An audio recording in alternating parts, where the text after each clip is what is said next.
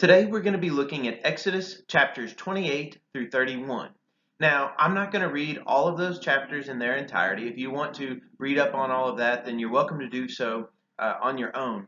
But what I'm going to do is I'm just going to share with you a few things that I kind of think are maybe interesting or important from these chapters that really kind of show us what these chapters are about.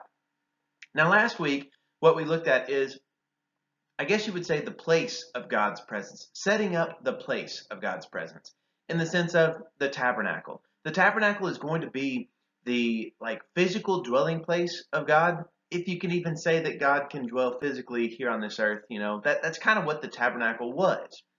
Now today we're going to be looking not so much at a physical location, but today we're going to be looking at the people of God the, the people of the presence of the Lord. And what I mean by that is specifically the priests who are talked about here in Exodus, because in this in this chapter we're going to see about the clothing that the priests were supposed to wear, um, how the priests were supposed to be, you know, set up into office. And um, I, I, don't know that we're going to go too much into who is going to be priest, but I'll just tell you it's Aaron and his family. You know, it has to be from those who are from the tribe of uh, of Levi. Um, which I don't know that I even have a, a passage that really specifically uh, draws that out. But we're going to look at how you set that up because that was an important part. Now, to us as Christians, we can sometimes miss these things because, you know, to us, it's Jesus Christ. It's all about Jesus. He's the one who provided our sacrifice. He's also the one who's talked about in, in the book of Hebrews as being our high priest. Uh, now, we are all considered a royal priesthood. Uh, but if you remember, one of the things that we've seen even from the book of Exodus is that's what God wanted for all of the people of God. Um, but they wouldn't all do that. So then he set up the whole priesthood and he worked through the, the Levites and, and everything like that. Um, but, you know, for, for us, sometimes we kind of miss the importance of what it means to be able to enter into the presence of God. And because of that, I want to start with a New Testament passage. In Hebrews chapter 10, now this is, of course, speaking about how we in the New Testament can approach God. It's going to be a little different for the Israelites, though, you know, for the Hebrews um, them approaching God was was different. They had to go through all of these things that we're going to be reading about, and then even more that we're not going to cover in this video. But Hebrews chapter 10, verses 19 through 22, this is what we can celebrate being Christians. Therefore, brothers and sisters, since we have confidence to enter the sanctuary by the blood of Jesus, by the fresh and living way that he inaugurated for us through the curtain, that is, through his flesh, and since we have a great high priest over the house of God, let us draw near with a sincere heart in the assurance that faith brings, because we have had our hearts sprinkled clean from an evil conscience and our bodies washed with pure water. I love this passage. I love, I love so many passages from the book of Hebrews because, I mean, to me, the book of Hebrews has really kind of brought out why we should study the Old Testament and really kind of the importance of these things because, you know, you know from our study that several of these passages that he's referencing here in Hebrews 10, you recognize those from the book of Exodus and other places. They all go back to what we're reading about here. Different elements of the tabernacle uh, and later the temple, and also different elements of the priesthood, the priesthood that we read about here in the book of Exodus. So now let's dive in and let's look at these people that God uses. And I think that's so important that we recognize that God is going to work among people and what he does and how he does that. So, so let's kind of look at that, uh, the human element of the worship of God. Now, for starters, in Exodus chapter 28, we begin by looking at the, cloth- the clothing that the priests are going to wear. Now, we're also going to look at the clothing of the high priest, which is going to be different than the, the regular priest. But all of the priests, their clothing had to be very specific. Now, this clothing was holy. It's holy garments is what it's uh, described here. And the whole purpose of that is this is what they wore whenever they entered into the presence of God. It was very specific. You know, to us, we just kind of take it for granted. We can just, you know, come into the throne room of God and we can just pray to Him all the time and we, we don't have to worry about bringing a sacrifice and all these offerings and everything. It's already been done for us through Jesus Christ. That's why I started with Hebrews 10. But now let's back up and let's find out the, the richness of this and the richness of this great blessing that we have. Exodus 28, verses 1 through 5. And you bring near to you your brother Aaron and his sons with him from among the Israelites, so that they may minister as my priest. Aaron, Nadab, and Abihu, Eleazar, and Ithamar, Aaron's sons. You must make holy garments for your brother Aaron, for glory and for beauty. You are to speak to all who are who are specially skilled, whom I have filled with the spirit of wisdom, so that they may make Aaron's garments to set him apart to minister as my priest. Now these are the garments that they are to make a breastplate, an ephod, a robe, a fitted tunic, a turban, and a sash. They are to make holy garments for your brother Aaron and for his sons, that they may minister as my priest. The artisans are to use gold, blue, purple, scarlet, and fine linen. Okay, so let's let's notice a few things from this passage right here. Uh, one of them that I want to bring out is found in verse 2.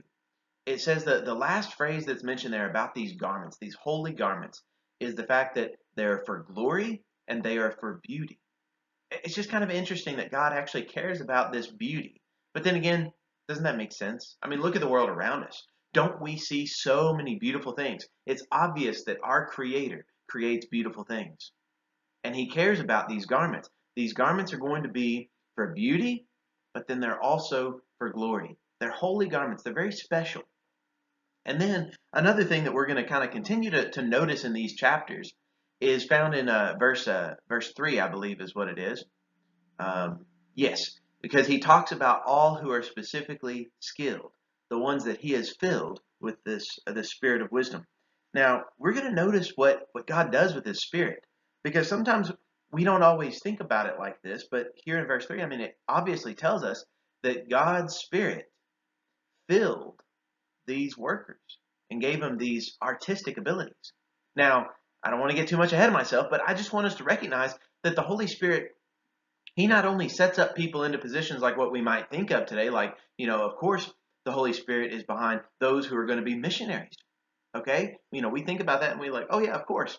Then we also might think, okay, well, obviously the Holy Spirit is going to, uh, you know, empower and, and, be within and work within preachers. You know, that, that's also just kind of another thing that we think of. But here we see that the Holy Spirit does a whole lot more than just be among those types of people, so to speak. He, he's among us all in many different ways. He's among these people in their artistic abilities. So if perhaps you yourself are a little bit more of an artistic person, you know, maybe it is the Holy Spirit who has given you such talent. And how will you choose to use it? These people were being called to use their talents to bring glory and beauty to the work of God. What about us? Can't we do the same thing with our own gifts and our own abilities that the Holy Spirit has given us? Anyways, I don't want to go too much into that because we're going to kind of jump back into that topic a little bit later uh, in the upcoming chapters. But let's continue to look at some of this clothing uh, that they are describing here in this chapter. I mean, we see it laid out here in verse verse four that this clothing of the priest it includes a breast a breastpiece, an ephod, a robe, a fitted tunic, a turban, and a sash. It's kind of an interesting thing, a little different than what we're used to. Different garments. Well, these were probably a little different garments than what they were used to as well, because these are holy garments. There was no doubt whenever you entered into the tabernacle, or whenever you entered into the, the area of the the uh, the temple or tabernacle, you knew who were the priests and who were the regular people you knew who was the high priest because even his clothing was going to be a little different. So let's look at some of these these details about this clothing and let's see this glory and the beauty of this these garments here. In Exodus 28 verses 9 through 11, this is specifically talking about the clothing of the high priest. And this is some of what I would consider at least some of the important um, parts of that clothing um, kind of interesting things, parts that we can definitely understand. And I think that that so much of the clothing that the priest and the high priest were given, it had symbolic uh, reason behind it. Well, right here we specifically see the symbolism that's being described. So in verses 9 through 11, we read this. You are to take two onyx stones and engrave on them the names of the sons of Israel, six of the names, uh, six of their names on one stone, and the six remaining names on the second stone according to the order of their birth. You are to engrave the two stones with the names of the sons of Israel, with the work of an engraver in stone, like the engravings of a seal. You are to have them set in fine filigree settings. So, in this passage right here, what we see is that these stones, it, it's kind of very specific. It's, it's a very artistic description about how these stones are supposed to be made. And these are two onyx stones, with which, if I'm not mistaken, onyx would be black stone. So you have kind of these these uh, uh kind of black shoulder pieces, so to speak. Uh, um, here, these are supposed to to, uh, to to signify the names of the the Israelites. So it's all of the names of the twelve tribes. So now we see that these two stones, these have a significance with the tribes of Israel. But there's a lot more symbolism also uh, in the, the, the descriptions that we read here. In verses 15 through 17, we read this You are to make a breastpiece for use in making decisions. You are to make it in the same fashion as the ephod. You are to set in it a setting for stones, four rows of stones. And then those four rows, uh, rows of stones, uh, if you we'll continue reading past verse 17, you'll find out about the color of each one of those stones, really what type of stones that are supposed to be. It would be a very colorful breast uh, breast piece here, this this ephod that they are supposed to be wearing, and this was for the high priest. And of course, you probably have already picked this up, but the reason for the number of that, the four rows of the stones uh, and everything, is because it's for the twelve tribes of Israel again. In verses uh, actually, I'm sorry, just verse 21, it says, The stones are to be for the names of the sons of Israel, 12 according to the number of their names, each name according to the 12 tribes to be like the engravings of a seal. So you see from this passage that among this clothing that the, the priest is supposed to be wearing, it's he's covered with the names of Israel. He is bringing, he is a representative. The high priest is supposed to be a representative of the entire community. So whenever he does something, it's on behalf of the entire community. Isn't that a wonderful thing to carry over into Jesus? I mean, even that first passage that we started with here in uh, from Hebrews talks about how Jesus is our high priest. He is our high priest, and yeah, he might not have the the physical images that that bear the names of Israel and bear your name or my name, but in a way, he does because he is our high priest. He, whenever he did things, he acted on our behalf as, as well. It's a beautiful image to be described. And I think that we see this pointed here even in the clothing of the high priest. There's a little bit more. Verse 29 of the same chapter continues this, this thought and tells us a little bit more and says that Aaron will bear the names of the sons of Israel in the breastpiece of decision over his heart when he goes into the holy place for a memorial before the Lord continually. So, like I said, what the high priest does, it's supposed to be kind of for the whole community. It's all of the 12 tribes go in with the high priest. Remember, the high priest would enter into the, the holy place, um, the most holy place. He enters that once a year on the Day of Atonement to atone for all of the sins of Israel. He is bringing the 12 tribes and their representatives, he's bringing them all before the Lord whenever he acts. It's wonderful uh, to, to describe uh, these things and have this description. And let me also kind of uh, share this about the descriptions that we see. Uh, one thing that we see is there's a reason why so much detail is is put here. And so many chapters are are put into uh, the back part of, of exodus. You know the last half of exodus is all about these descriptions about the clothing of the priest also about the the tabernacle and everything. This was important to the israelites. And, and i think that we see that based on how much space is used. You know for us we might be a little um, tired of reading all these specific details. Well you would love all of those details if you were having to make it yourself and they were having to make it themselves. So they loved those those types of details, so that they were making sure that they were making everything and doing everything according to the pattern that God gave them. Also, part of the clothing of the high priest in verses 34 through 38. Now we get a little bit more of an image that you can start to to imagine what some of the the rest of the clothing would look like. And I do want to to uh, point out here that you see images both in the tabernacle, but you also see images used uh, with the clothing of the priest and the high priest that that go back to our creator's creation. In the sense of here, you're going to see this stuff about pomegranates, uh, and then also even like with the lamp. Uh, when you look at the lampstand of the tabernacle, um, that's continuously talked about as being branches. You know, the different arms of the lampstand are described uh, as being branches, and it looking like a tree. So you know, all of this is going back to kind of how it was in the garden, you know, with the with the Garden of Eden and how it was whenever um, humans had complete and full access to God. Well, this is kind of a, a remnant of that.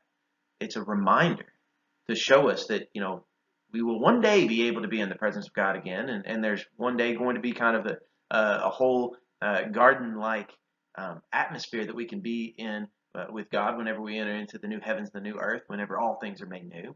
But for the time being, and at least for the Israelites, the garments and the tabernacle was to be a reminder of, that, that future hope. And it's also a reminder of, of what God originally established. It can be the same thing for us today. And we can recognize these things and, and understand them. So verses 34 through 38. Sorry, I kind of uh, chased that rabbit a little bit. Let's go back to this text here. Um, this is talking about uh, still the clothing and kind of the robes and, and so also the hem of the, uh, the robes here. The pattern is to be a gold bell and a pomegranate. A gold bell and a pomegranate all around the hem of the robe. The robe is to be on Aaron as he ministers, and his sound will be heard when he enters the holy place before the Lord, and when he leaves, so that he does not die. You are to make a plate of pure gold, and engrave on it oh, the way a seal is engraved holiness to the Lord. You are to attach it to a blue cord so that it will be on the turban. It is to be in the front of the turban, and it will be on Aaron's forehead. And Aaron will bear the iniquity of the holy things, which the Israelites are to sanctify by all their holy gifts. It will always be on his forehead for their acceptance before the Lord. So now here in this passage, you know, we, we see this this statement. Notice that it says that uh, what's to be engraved on this. Uh, you know, we see the, the garden images, of course, uh, and then also you notice that it's a bell. So not only would you see the high priest, but whenever he walked around, you would hear him. Know, just kind of an interesting um, thing to, to think about what that would look like. Um, yeah, we were kind of not used to to hearing things like that in our in our worship services, but that was part of their worship. That was part of the the high priest and and his garments here. Now, also uh, part of the garments was this statement in verse 36 holiness to the Lord. You know, everything about what they do right here is to remind them that they are holy, that, that they are doing the holy work of God. We also see this about um, Aaron's forehead, that this being on Aaron's forehead. You see that several times in the Old Testament about different things are supposed to be bound to the forehead, or here in this case, it's literally something is going to be in, in front of his forehead here. So, you know, all of this is to to remind us and, to remind them that all of this is holy. We are supposed to have our minds and our hearts and everything, our whole being, uh, focused on God and, and always um, be the well, be holy. You know, recognize that we are different because we are following God, just like the Hebrews uh, were. So, yeah, this to us as Christians, it still has meaning and I, I hope that we can read it and that we can recognize some of these meanings uh, together.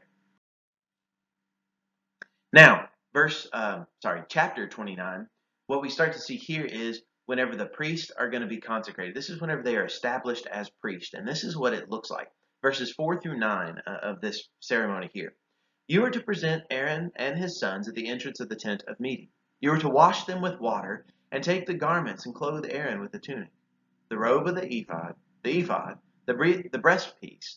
You are to fasten the ephod on him by using a skillful, skillfully woven waistband.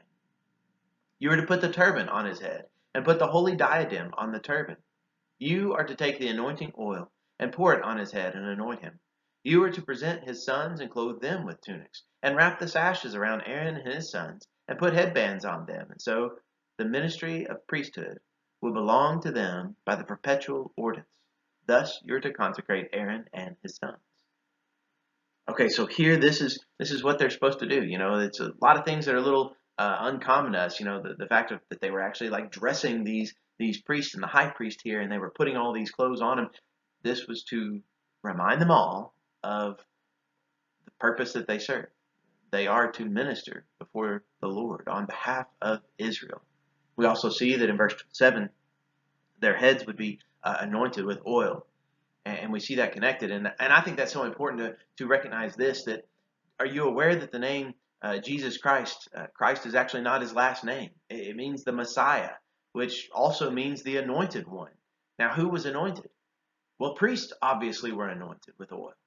But you know, another uh, group of people uh, were also anointed, and that was kings.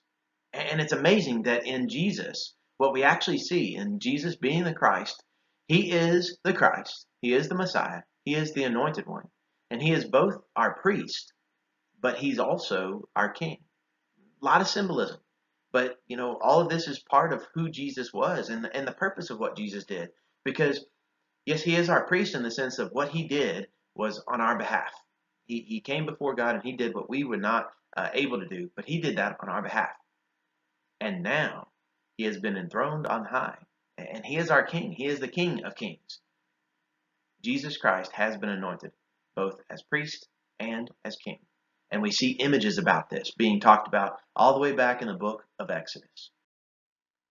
Now, connected with these garments of the priests and everything, uh, there are a few commands in these chapters that talk about what they were supposed to do. Like here in this case, we read about the daily sacrifices. Now, I mean, that, that's kind of maybe amazing to us because sometimes we might think, okay, they gave maybe an offering every year, um, maybe every month. Actually, they did it every single day.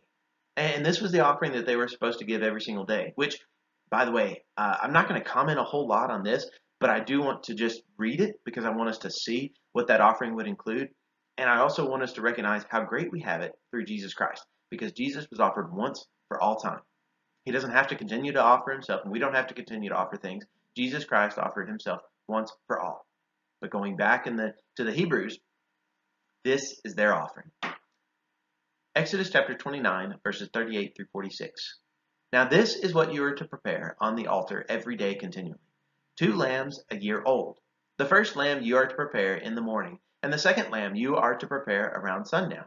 With the first lamb, offer a tenth of an ephah of fine flour, mixed with a fourth of hin of oil from pressed olives, and a fourth of a hin of wine as a drink offering.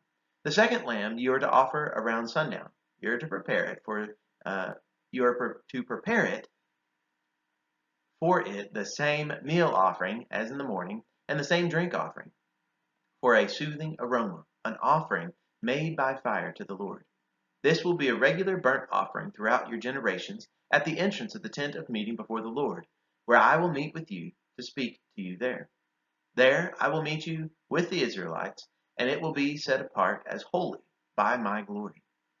So I will set apart as holy the tent of the meeting and the altar, and I will set apart as holy Aaron and his sons, that they may minister as priests to me.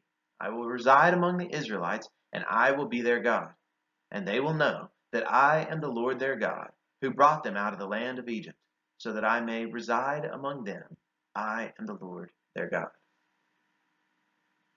Every single day, this was their sacrifices. Now, in addition to this, they also had other sacrifices that they were supposed to do throughout the year. So it's not just this daily offering, but also even more than that. Isn't it amazing what we have in Jesus Christ and what he offered us by offering himself? And, you know, we don't have to have this daily sacrifice to remind us that the Lord is in our midst. Jesus Christ already did this. The Lord is in our midst. Now, in Exodus chapter 30, we also see that in addition to those sacrifices, uh, they also had incense that they were supposed to offer. Um, now, this was something that was always supposed to be done uh, before the Lord, and it, it was something that they just regularly did every single day. Now, in Exodus chapter 30, verses 7 through 10, this is what we read. Aaron is to burn sweet incense on it morning by morning. When he attends to the lamps, he is to burn incense. When Aaron sets up the lamps around the sun around sundown, he is to burn incense on it. It is to be a regular incense offering before the Lord throughout your generations. You must not offer strange incense on it, nor burnt offering, nor meal offering, and you must not pour out a drink offering on it. Aaron is to make atonement on its horns once in the year with some of the blood of the sin offering for atonement. Once in the year he is to make atonement on it throughout the, your generations. It is most holy to the Lord. Now, all that it kind of describes about it is talking about this altar of incense. That's one of the things they were supposed to make and put in the in the tabernacle was this altar of incense. Now, the altar of incense, it was very specific what they were supposed to burn on it. It was a special type of incense that God gave them um, exactly the, the recipe for that, and He actually gives that to them here in this chapter. Uh, but this is the, the, the incense that they were supposed to um, to have, and that they were supposed to mix uh, it up uh, together and all. And also, um, I don't know exactly why, but I wanted to go ahead and draw your attention to this too. that in verse 9 it says that you must not offer strange incense on it. You know, it's kind of interesting that, that we recognize this story about Nadab and Abihu uh, later on, the sons of Aaron, that uh, they offered strange fire, if you remember. You know, they did things contrary to what they were supposed to do. See, it was very specific. God told them from the very beginning exactly what they were supposed to do. And here in this case, they were not supposed to offer strange incense on it. They weren't supposed to offer any of this other stuff on it. It was just for incense. And it was just for the incense that God told them about. So this just kind of goes into it and shows us another layer of this, this holiness that God desires uh, for these things to be in his midst. Now, I said I was going to get here. So here in verse 30, uh, chapter 31, I don't know why I keep saying verse something, but uh, here in chapter 31, what we read about is going back to the Holy Spirit and back to who the Holy Spirit fills. Obviously, it makes sense for us when we recognize that, yeah, okay, we, we can understand that, you know, that the Holy Spirit would maybe uh, fill, um, you know, missionaries or maybe preachers, and we might kind of think, oh, well, you know, the, those groups of people, they're, they're something special. But what I want to share with you is is the fact that, you know, yeah, they might be special in, in some of the roles that they play, but I mean, you know, you're special too. I mean, we each one of us, we are special because we all have a role to fill within the church. And here in this passage, we go back to this idea of what we what we saw even from the very beginning. I, I guess we started off kind of with this thought, and now we're going to kind of end with this thought that God has always been concerned with the people in His midst and the holiness that surrounds Him and His people, and that needs to surround Him and His people. So here in this passage, uh, what we read about um, is that He fills with the Spirit of God, the Spirit of God, or the Holy Spirit as we call Him today, he fills these people. But, I mean, these aren't even the priests. These are people who are artists. And they're not artists in the sense of they're, they're painting things. Not that type of artist. They are artists in the sense of they are crafting things. They, they are making things. So, you know, perhaps you can make things with your hands. You know, perhaps it's the Holy Spirit who has filled you and given you that gift. Uh, he most certainly did here in this passage uh, for this purpose. So let's let's read that. Um, Exodus chapter 31, verses 1 through 11. The Lord spoke to Moses, See, I have chosen Bezalel, son of Uri, the son of Hur, of the tribe of Judah, and I have filled him with the Spirit of God in skill, in understanding, in knowledge, and in all kinds of craftsmanship, to make artisan designs for work with gold, with silver, and with bronze, and with cutting and setting stone, and with cutting wood, to work in all kinds of craftsmanship. Moreover, I have also given him Oholiab, son of Ahisamach. Sorry, struggle with that one. Um, of the tribe of Dan, and I have given ability to all the specially skilled, that I may make everything I have commanded you.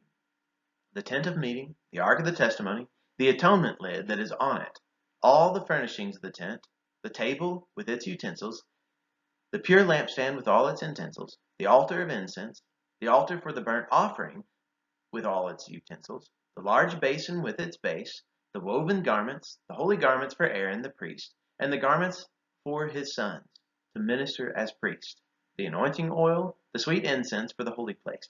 They will make all these things just as I have commanded you. So you look at these this passage. Now, we don't really talk too much about these people. The Bezalel and the uh. I guess that's how you pronounce his name. See, that's also another thing. We don't even say these guys' names enough that we hardly really even know how to pronounce them. We, we just, I don't know, there's probably different ways to pronounce them. But these aren't guys that we usually look at and think about.